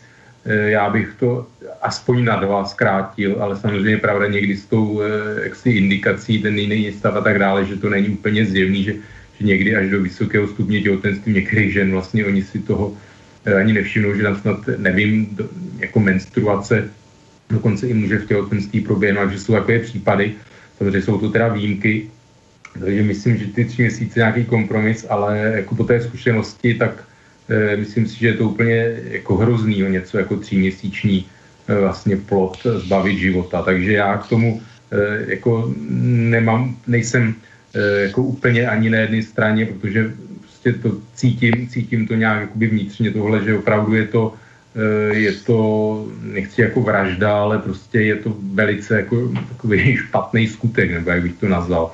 Ale ještě chci říct, že jako míra potratovosti dlouhodobě klesá, alespoň jako ve vyspělých zemí, eh, a je to i bez těchto těch nějakých drakonických zákonů, takže eh, myslím si, že jako asi, myslím, jako, že to není úplně potřeba zavádět nějaké takové zákony, že je to, že by se to mělo nechat skutečně na tom vývoji společnosti, který vypadá, že je že je v tomhle tom příznivý, že vlastně za minulého režimu ta potratovost byla obrovská, ta byla ve, veliká. Tak proti té, jako, a to mnohem nižší, ta, nebo mnohem lepší ta situace. A já podezírám prostě tyhle, jako pan Kotleba a tak dále, e, že oni prostě chtějí, aby matky rodily, rodily e, nové děti, aby se jako množil národ, aby zůstala nějaká jeho síla, aby se rodili vojáci. Při, jako úplně si mi představit takový ty Lebensborny prostě na, na to, že jako za Hitlera, že ženy měly rodit co nejvíc dětí, aby prostě Německo bylo silné, veliké a, a rodili se jí jako e, spousta vojáků. Takže já prostě z těchto těch politických kruhů tyhle ty tendence, já ne, není to tak dlouho, co Kačínský vlastně počítal, že kdyby jako ně, Německo nenapadlo e, Polsko, kolik by dneska Polsko mělo obyvatel, jaká by to byla velmoc, čímž se vrací Marty jako 30 milionů, Polsko má 40 milionů, jenom ho chci opravit, že Polsko by dneska mělo vlastně nebýt, nebýt jako Německa 60 milionů, že jaká by to byla vlastně velmoc. Takže to jsou jenom, eh, já si myslím, že tyhle ty jejich jakoby eh, tendence manipulativní, prostě co se týče zasahování do, do rozhodování žen v tomhle, eh, jsou spíš vedený tím, těmahle jako myšlenkama, abych jako národ byl co mocný a tak dále, silný, nějaký tyhle ty jako nacionalistický jako sny si plnili. No. No já tě musím teda taky e, o to opravit, protože to by si panu Kotlebovi křivdil, protože jejich návrh v podstatě a nejenom jich, protože to byla taková skupina poslanců, nejenom LSNS, ale překvapivě tam byli třeba samozřejmě pánové Kufové a různí poslanci z Olana, ty, kteří jsou spíše konzervativní, tak vlastně jejich návrh byl o tom, že současná právní úprava, aspoň tak, jak jsem to pochopil, právě na Slovensku stanoví ten termín 12 týdnů, oni to chtěli zkrátit na těch 8, což je přesně to číslo, které se říkal před chvilkou. A jediné, co tam je zpřísnění, tak je to zpřísnění z toho hlediska, že žena, pokud by interrupci podstoupit chtěla, v tuhle chvíli potřebuje jenom uh, vlastně takový přípis, respektive souhlas jednoho lékaře a nově by potřebovala dva. Uh, takže to, to, to, byl vlastně, to byla vlastně ta podstata, čili to nebylo tak, jako že by to dohnali až do těch extrémů, tak jak jsi to popisoval. No v některých zemích to tak je, tak se omlouvám v tomhle konkrétním případě, eh, ale já si myslím, že jako tři měsíce, dva měsíce je to zase nějaký kompromis, ale v podstatě jako eh, to, na co apeloval Marian Kotleba, tak eh, jako ty tři nebo dva měsíce v podstatě jako as není, není až takový rozdíl, jo. takže myslím, že pořád, pořád takový ten ten etický problém tam zůstává i tak. Hmm, tak Marty, chceš ty reakci k tomu?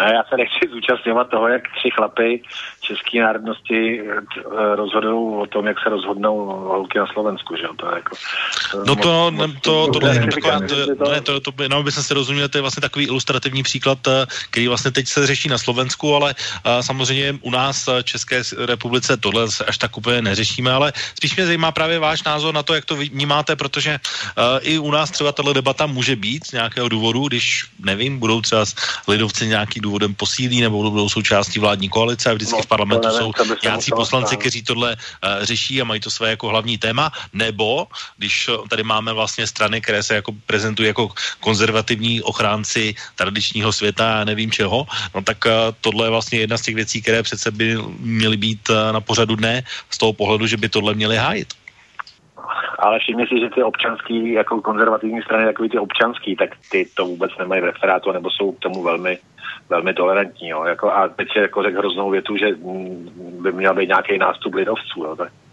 to jsou nejšikovnější vyděrači už asi 60 let a doufám, že lidovcům už jako zvoní hrana. Protože teď zrovna dostávám po nějaký síti, jak pan, eh, jak se jmenuje ten jejich předseda, takový ten úbolný, Jurečka? Jurečka. Dokonce, no, dokonce hraje na panovu flétnu, snaží se nějak zaujmout, tak doufám, že té partě teda fakt už jako zvoní hrana, no, že jen zbyde možná ta Jižní Morava a už od nich bude pokoj. Protože to jsou fakt nejšikovnější vydělači za posledních asi 60 let nebo to je republika republikou. No ale řekl si důležitou věc, že vlastně tohle řeší hlavně chlapy a říkala to Jana Ciganíková, že no. vlastně ten ženský hlas, to je hrozně slabý vlastně. Oni, ženy jsou tak jako vlastně jenom takový ten objekt toho, co by měli dělat, neměli dělat a my to tak jako víme. Ale vlastně vy jste se oba shodli, že vlastně to rozhodnutí, tak jak jsem tu vaši debatu pochopil, že vlastně to je vždycky na té ženě, jako ona je ta, která by to měla rozhodnout. Určitě, určitě, určitě. Je to na té ženě je to na té ženě a asi je to tak dobře. Záleží i na to, jak se cítí a, a víc co, já si jsem, do, dokonce jsem si docela jistý, že tenhle ten zákrok její psychice v žádném případě jako nepomůže.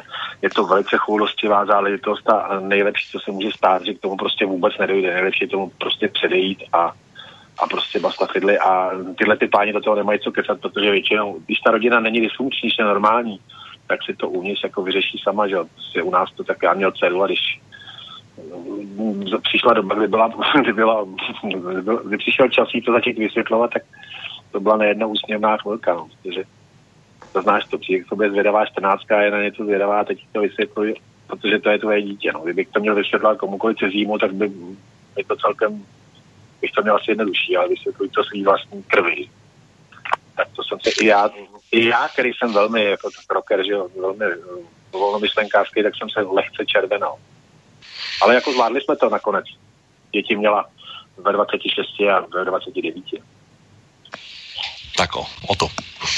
No tak já doufám, že lidovci budou naopak prosperovat. To jsou totiž ty praví konzervativci na rozdíl od různých jako ODS a Trikolora. Znamená, jsou pro ekologičtí, pro sociálně odpovědné podnikání a jsou skrz na skrz skutečně to demokratická strana, jako prověřená už jako 100 let.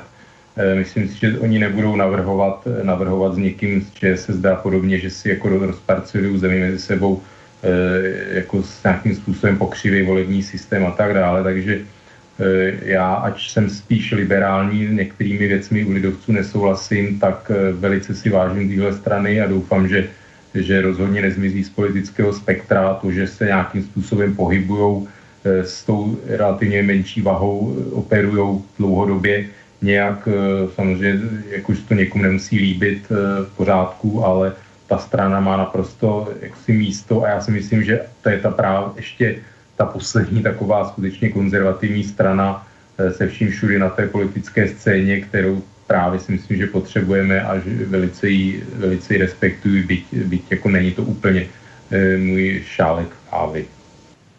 No, Marty, tak to je hozená rukavice. Ne, není, jako víš tak tady se nemůžeme shodnout, já si prostě o lidovcích myslím svý. A nejúsměvnější, nej, na tom je, že já jsem dokonce v roce 88 až 90 byl členem lidové strany, ale to byl uhybný manévr, aby mě komunisti nenalili, protože jsem v té době měl zastávat nějakou vedoucí funkci někde prostě v obchodním nějaké společnosti a abych se vyhnul, abych se vyhnul členství eh, v komunistické straně, tak jsem přes nějakého kamaráda vstoupil k lidovcům a vystoupil jsem 1. 1. 1990. Že? A v podstatě jako fakt, fakt neznám žádného výrazného lidovce s nepokřiveným charakterem. Připadá mi to prostě, spíš, spíš mi prostě připadají srandovní a ty jejich hodnoty, nevím, určitě na té Jižní Moravě, Jižní Moravě mají nějakou základnu, ale myslím si, že prostě už, myslím si za sebe, že jsou prostě přežitý a že nemají co. Trošku, trošku pro mě byla naděje ten, jak odstoupil kvůli umrtí manželky, to byl ten Marek Výborný. Marek Výborný, ano ten se mi relativně zdál, jako to jsem říkal, jo, to by mohla být prostě pro tu stranu jako nějaká injekce a teď ty Jurečka, to se spadlo do, do toho marazmu a do takového toho. Pro mě ten člověk je úplně mrtvý materiál a Ota to má jinak a tak je to asi dobře, že jo. To je normální konstruktivní spor. Ale tak zase Marek Výborný to byl takový typický lidovec, jako křesťan, rodina, děti, všechno, tak. Ale jo, to je samozřejmě skvělý, jako tohle, tohle je naprosto v pořádku, že má hodně dětí a že se o ně umí postarat a je to zemědělec jako prýma kdyby s tím nešel do politiky, tak jako bych mu tleskal nad hlavou, protože to je asi, možná, že to je, je, je fajn chlap, jako kdyby si s ním šel na pivo, tak by si že to je fajn chlap, ale v té politice on mi prostě při, přijde trošku jako trošku jako přitažený za vlasy, ale neříkám, netr, nemusí to tak být a je to nějaký můj velmi subjektivní názor. Nestojí na tom barák a e, pokud to Ota vidí jako jinak, tak já to samozřejmě respektuju a vůbec to nerozporuju v žádném případě. Myslím, že Marian Jurečko má taky hodně dětí, je zemědělec, takže a jednoznačně ten program lidovců opravdu je prostě takový středový, no pravostředový. Já si myslím, že takový ten opravdu rozumná, rozumná střední cesta proti takovým těm klauzovským lesefer nebo jako socialismu nebo komunismu. Prostě tak, na čem si myslím, že v podstatě jako Německo že vybudovalo prosperitu na tomhle tom programu, takže já si myslím, že prostě jednoznačně eh, jako tenhle ten politický směr eh, jako má místo a pak, když by neměl, tak je to obrovská, obrovská ztráta. A nebo když se to jakoby tenhle ten, tyhle ty rozumný politici, rozumný program eh, nějakým způsobem skarikuje do podoby, co vidíme prostě v tom Polsku Maďarsku, že, který by vlastně chtěli jakoby být tenhle ten směr, ale vede to úplně někam prostě k nějakým autoritářským, totalitním tendencím, který jako český lidovci jako rozhodně tím e, myslím, že netrpí takovýhle nějakými ambicema a chylkama. No ale, ale čím to je, že vlastně čeští lidovci, protože obě, když jsme se bavili o Polsku, kde to je samozřejmě ještě daleko více uh, spojené s tou církví a podobně, tak lidovci jsou samozřejmě strana, která má také k církvi blízko, o církevních restitucích a podobně nemluvě, tak uh, vnímáte vy nějaký rozdíl mezi polským lidovcem v úvozovkách a českým lidovcem? Marty. Tak my jsme velmi ateistická země, takže tady prostě ty lidovci ani nemají nějakým způsobem uh, na duši ustláno, že jo. I můj děda, který uh, chodil do kostela pravidelně, to nevynechal jedinou neděli a byl to věřící člověk, tak jim prostě říkal černoprdelníci, jako. On byl sedlák a, a, a říkám, byl to věřící člověk, který nevynechal jedinou, takhle, pokud zrovna nebyl ve vězení, že jo, když, když ho rozkulačili, tak pokud nebyl ve vězení, tak eh, nevynechal jedinou jedinou neděli prostě, kdy šel do kostela, zpíval tam ve sboru a byl to věřící člověk, ale prostě s tou stranou on nějakým způsobem prostě nesouzněl. No. A bylo to zřejmě personálním obsazením prostě jejich, jejich šéfů. No to, víš co, tak se podívej, co tam bylo za posledních let. Mě teda hrozně, to musím říct, že abnormálně mě štval teda Bělobrádek. Ten měl abnormálně les na nervy. To teda si myslím, že to hodně pokřivený člověk. Jistou nadějí pro mě byl Marek Výborný, ale to, zase je to tam, kde to bylo. A, a nevím, ne, nemám tomu víc co říct. Jako pro, prostě pro mě je ta strana nevolitelná a to, že uspěl v Německu, který Samozřejmě po válce se muselo nějakým způsobem vyvíjet jinak než tady. Asi je tam daleko víc lidí věřících a vyznávajících nějaké ty katolické hodnoty, což je základní hodnota je desatero, že? A tím, kdybychom se všichni řídili, tak nemusíme psát ústavy. Ale každá země má nějaký odlišný vývoj, máme jiný mentality a my Češi jsme prostě v tomhle takový, jakože moc nevěříme v Pána Boha, i když potom na nás přijde těžká chvíle, se na něj odvoláváme, ale tak jako na, navenek jsme hrozný bezvěrci a proto tady tyhle ty strany, dejme tomu křesťanské demokratický, já si teda myslím, že naši lidovci jsou socialisti, kteří chodí do kostela, jo, ale křesťansko-demokratické strany to tady nemají úplně jednoduchý. No. To je asi nějaká odlišnost mentální, společenská, nevím, nejsem až v tom tak dobře kovaný. Tak o to. No tak to je třeba Bělobrádek, to je podle takový ten umírněný, poctivý, slušný politik, který se skromně chová, jsem měl možnost osobně to vidět, takže a ten jakoby rozdíl v tom chování, vůbec vystupování oproti jiným politikům. No tak je to zajímavé, jak můžou mít lidi jako názory. Takový, a já nevím, no tak jsme o toho konzervatismu, jako kdo založil Edmund Burke, anglický, anglický vlastně e, filozof, který ten směr de facto nějakým se vymyslel nebo dal dohromady tu, tenhle tu ideologii, nebo, když to tak naz, nazveme profanovaným výrazem, tak možná bych Martinu doporučil si dílo toho člověka přečíst, tak mu to možná bude připadat jako nějaký e, socialismus, prostě, no, protože u nás si myslím, že to slovo konzervativní právě nabralo, nabralo takové jako díky e, Václavu Klauzovi podivné, podivné jako směry, takže k tomu, no nevím, jako já prostě mám v tom jiný názor, byť samozřejmě občas měli, ně, jsem tam lidovci něčím nepříjemně jakoby překvapí nějakými až příliš jako na můj vkus konzervativními eh, řekněme směry, ale jinak si myslím, že to je strana, která, eh, která jako, jako je potřebná, hrála vždycky úlohu takového mírnění těch extrémů v té vládě, takže jsou pro malý třeba podnikání, pro e, soukromé zemědělce jednoznačně podporují na, na úkor těch šílených jako bývalých JZD a tak dále. Nechci jako zapírat do detailů, to asi není o lidovcích, ale to, Dneska to určitě nebude o lidovcích, eh, ale ještě bych tedy ve zbylém čase se zmínil o jedné takové kauze, která taky tak trošku popisuje ten, eh, řekněme, různý stav a svět mužů a svět žen, když se o tom bavíme, tak eh, zaregistrovali jste, pánové, před časem aféru Maroše Kramára ve slovenské televizi? No to, samozřejmě, to, jsem, to jsem samozřejmě zachytil a moc jsem se bavil. Moc jsem se tím bavil. Tak ještě jenom počkej o to, ty si to zaregistroval, aby jsme no, věděli. já, až, až o tom budete mluvit, tak se chytnu. Vím, že něco bylo, že jsem to, to ale už jsem to zapomněl, že jsou to věci, které jako trošku jako jdou druhým uchem ven. tak, tak já to možná jenom připomenu a Marty to určitě rozvede. Vlastně Maroš Kramár se na při natáčení uh, pořadu Incognito dopustil toho, že jak si řekněme, své známé, která Řekněme, že funkci maskérky se osahával pozadí tak jako decentně a, a, a podobně. No a byla z toho samozřejmě velká aféra, jak si to může dovolit a jestli si to vůbec může dovolit a že to je skandál a podobně. No a teď se tady objevily takové dva nesmyslitelné tábory, které říkali, že to nepřijatelné je, druhý říkali, že to nepřijatelné není a že vlastně ta a, paní se s ním zná, že to tak jako nebere. Tak uh, Marty, zkus ty to se na to podívat ze svého pohledu a když říkáš, že jsi se bavil, ano. tak co tě bavilo? Ano, mám dotaz, jo. Stěžovala si ta maskérka nebo jaká jí ošklivá kamarádka? Většinou ne, to tak je, jo. Stěžovala si ta, ta maskérka si nestěžovala, že ne? Kterou poplácala po zadku.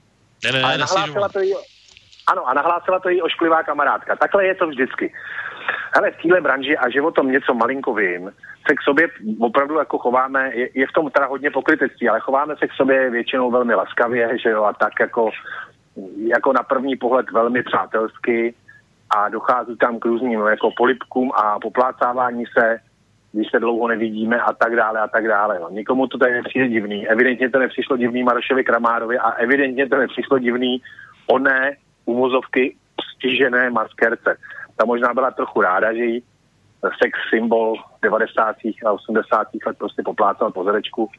Maroš Kramár samozřejmě, máme tu jeho vazbu naříčany, že jo, protože s naším starostou dělá ten pořad Maroš Kramár, je to asi u něj úplně běžný, běžný nějaký vzorec. Myslím tím, že tím nemyslel nic sexistického, že, že to v tom prostě nic nebylo, on se takhle chová. Možná prostě k sobě měli nějakým způsobem blíž. Nevidím do toho a usadil bych prostě krk na to, že si stěžovala hm, přesně nějaká ošklivá kamarádka, kterou pozadku fakt nikdo neplácá. No to je prostě celý. Tohle to mi prostě, samozřejmě jsem naprostý odpůrce jakýhokoliv jako harašení nebo násilí nebo nějakého takového jako vlezlého chování, oplzlého, ale tady Tadil bych se, že tohle to v tom nebylo, že to bylo nějakým prostě bezprostřední poplácání. Tahle branže je mravně jako taková volnější, tak se to prostě stalo, no a to. Nic v tom nevidím, fakt nevidím v tom tragédii. Tak o to, teď už víš, o čem mluvíme. Jak říkal Lubomír Kostelka, to víte, umělci, ty mají jinou morálku. No, pane, vy jste vdova, jestli. No, no takhle, já si myslím, že já bych určitě teda žádnou ženu, u které bych si nebyl skutečně jistý, že, by, že jí to potěší, tak jako určitě pozadku jako plácat nebudu a ani jsem neplácal. Takže myslím si, že je to prostě, eh, pokud říkám ta žena, musí to ta žena jako podstatě chtít, nebo nesmí to být jakkoliv nepříjemné. Pak, když to ten muž ví, tak asi jako když svoji člověk manželku nebo přítelkyni, tak předpokládám, že e, nějakým projeví jako náklonnosti, pokud to není nějak jako bolestivým způsobem samozřejmě, tak asi je to v pořádku, jako nějakou cizí ženu plácat po zadku, si myslím, jako obecně jako není úplně vhodné. E, samozřejmě pak, když je to nějaká třeba dobrá kamarádka, přátelské gesto, ona to jako říkám nevnímá jakkoliv nepříjemně, no tak asi bych jako to nějakým způsobem eh, jako neřešil. Jo. To jsou prostě takové jako niance nějakých jako mezilidských vztahů. Eh, já třeba rozhodně si s hnutí mýtu jako neutahu, ne, nedělám si z toho srandu, nebo myslím si, že jako je to velice vážný problém, jo, protože eh, v souvislosti že s Donaldem Trumpem jako se velice rozebíralo chování a tak dále. Prostě mě je to něco tak jako odporného, když muž jako z pozice nějaké síly, ať už fyzické nebo jako nějakého ekonomické páky v podstatě zneužívá, zneužívá ženy nějaký jako ke svým jako choutkám, že to je prostě něco jako hnusného vyloženě. Takže já si myslím, že jsem rád, že se, že se něco takového řeší vůbec tenhle, ten, tahle problematika, e, nějaký znásilnění, prostě aby ženy to hlásily, protože ví se, že spousta žen prostě nehlásí různý takový jako útoky, ať už jako různé intenzity, takže já si myslím, že to je jedna z věcí, prostě kam by ta společnost jako by měla to ta civilizace postoupit v tom prostě jako mít respekt ženám jako celkový ze strany mužů, myslím, že ještě pořád jako je velice, velice jako co dohánět, protože samozřejmě jako pohybu se mužským kolektivu a, a jako znám to vyjadřování takový, když, když teda jsou muži mezi sebou a tak dále, eh, tak ten jako respekt eh, jako k ženám tam jako spousta z nich chybí, takže No tak vlastně stejný, nebo ještě možná větší skandál v úzovkách nespůsobilo jenom to samotné poplácání, ale to, že se Maroš Kramár, Kramár odmítl omluvit a potom samozřejmě o těch ženách, a, protože tam to bylo až do, do té roviny s, se Zvonou Kovačič Hanzelovou, a, která řekla, že to vlastně je nepřijatelné a že to vlastně vrací, vrací Slovensko do středověku někam. Takže jsou to vlastně ženy, který, že si neváží žen, na které nikdo nesahá a že si jich nikdo nevšímá a že to je vlastně skandál v tom, z toho pohledu, že když ne, že nemůže říct ani nikomu, že vypadá dobře a podobně a že když to někdo řekne, takže jemu odpověď třeba je ta, že, že už někoho sexuálně obtěžuje. Tak je to až v téhle rovině, Martin? Ale já se takhle, jak to poslouchám, tak se bojím, že budu jednou uznán normálně deviantem, protože já mám to štěstí od roku 2009, eh, že hodně hraju jako se zpěvačkama. A protože jsem bubeník, tak se jim vlastně koukám na zadek. Jako. Většinou ty zpěvačky nějakým způsobem se pohybují přede mě aby mi to ještě jednou jako někdo nepřišel. Takže musím být opatrný ve výrazivu.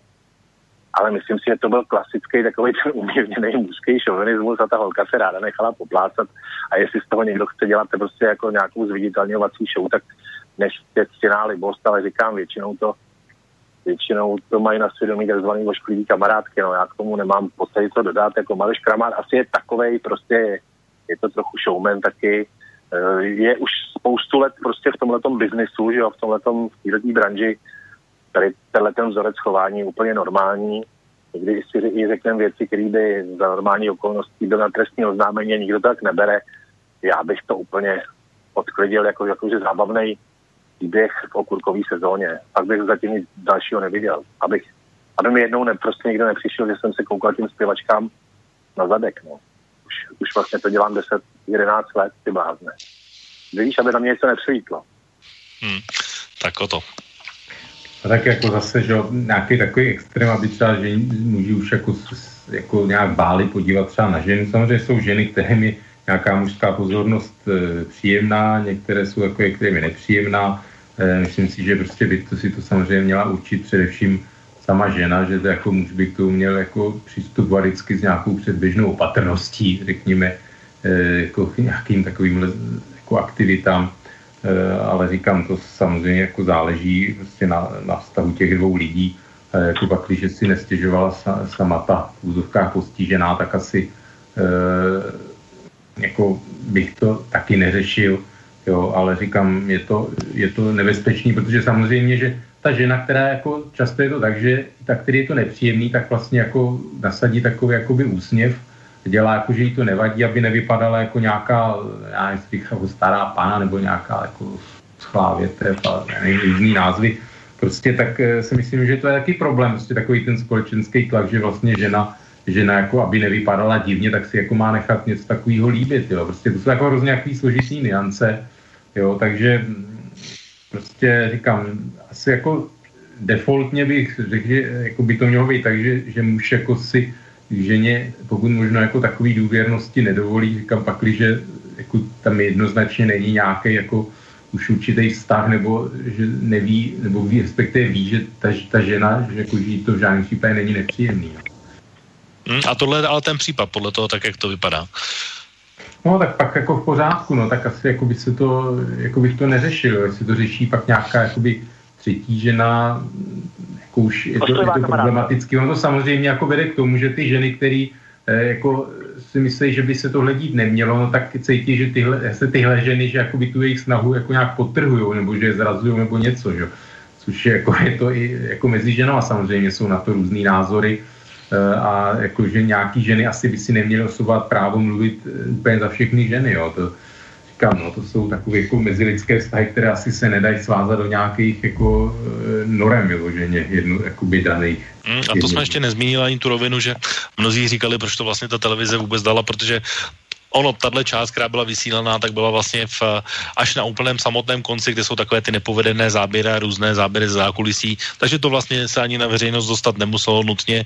Někdo přesto to ale do toho pořadu zařadil a tím pádem to vzbudilo vlastně pozornost jenom díky tomu, ale nebylo to vlastně nějakým záměrem. No. Každopádně, pánové, stejným záměrem bych vám chtěl poděkovat eh, i za dnešní relace Okénko, protože jí čas právě vypršel a bylo to velmi zajímavá debata na vlastně témata, která nejsou úplně politická, ale která jsou i ta hodnotová a jsou to vlastně i určitá výpověď o stavu naší společnosti a o problémech, které tady vlastně v tuhle chvíli řešíme. Takže bych vám chtěl oběma poděkovat za dnešní účast. Díky, Marty. Eh, díky, všem přeji hezký zbytek dovolené a krásné, krásné slunečné dny. V budoucnu mějte se moc pěkně, hezký krásný večer, nashledanou. A samozřejmě bych chtěl poděkovat i Otovi uh, za účast dnešní relace Okénko. Já taky děkuji posluchačům, díky tobě za pozvání a přeji všem minimálně krásný víkend. Tak a v tuhle chvíli se s vámi, od vážní posluchači od mikrofonu, loučí Intibo. Přeji vám tedy příjemný zbytek vlastně dnešního večera, víkendu, prázdnin, ať jste tam, kde vám slunce svítí a máte příjemné počasí. Nemusí to být tedy, aspoň v mém případě, takové dusno, jako je v tuhle chvíli, ale budíš. A v každém případě za dva týdny tady bude opět relace okénko a budeme se zabývat aktuálními politickými událostmi. Pro tuto chvíli se s vámi loučím a příjemný, příjemný zbytek večera. Táto relácia vznikla za podpory dobrovoľných príspevkov našich poslucháčov. I ty sa k ním môžeš pridať. Viac informácií nájdeš na www.slobodnyvysielac.sk Ďakujeme.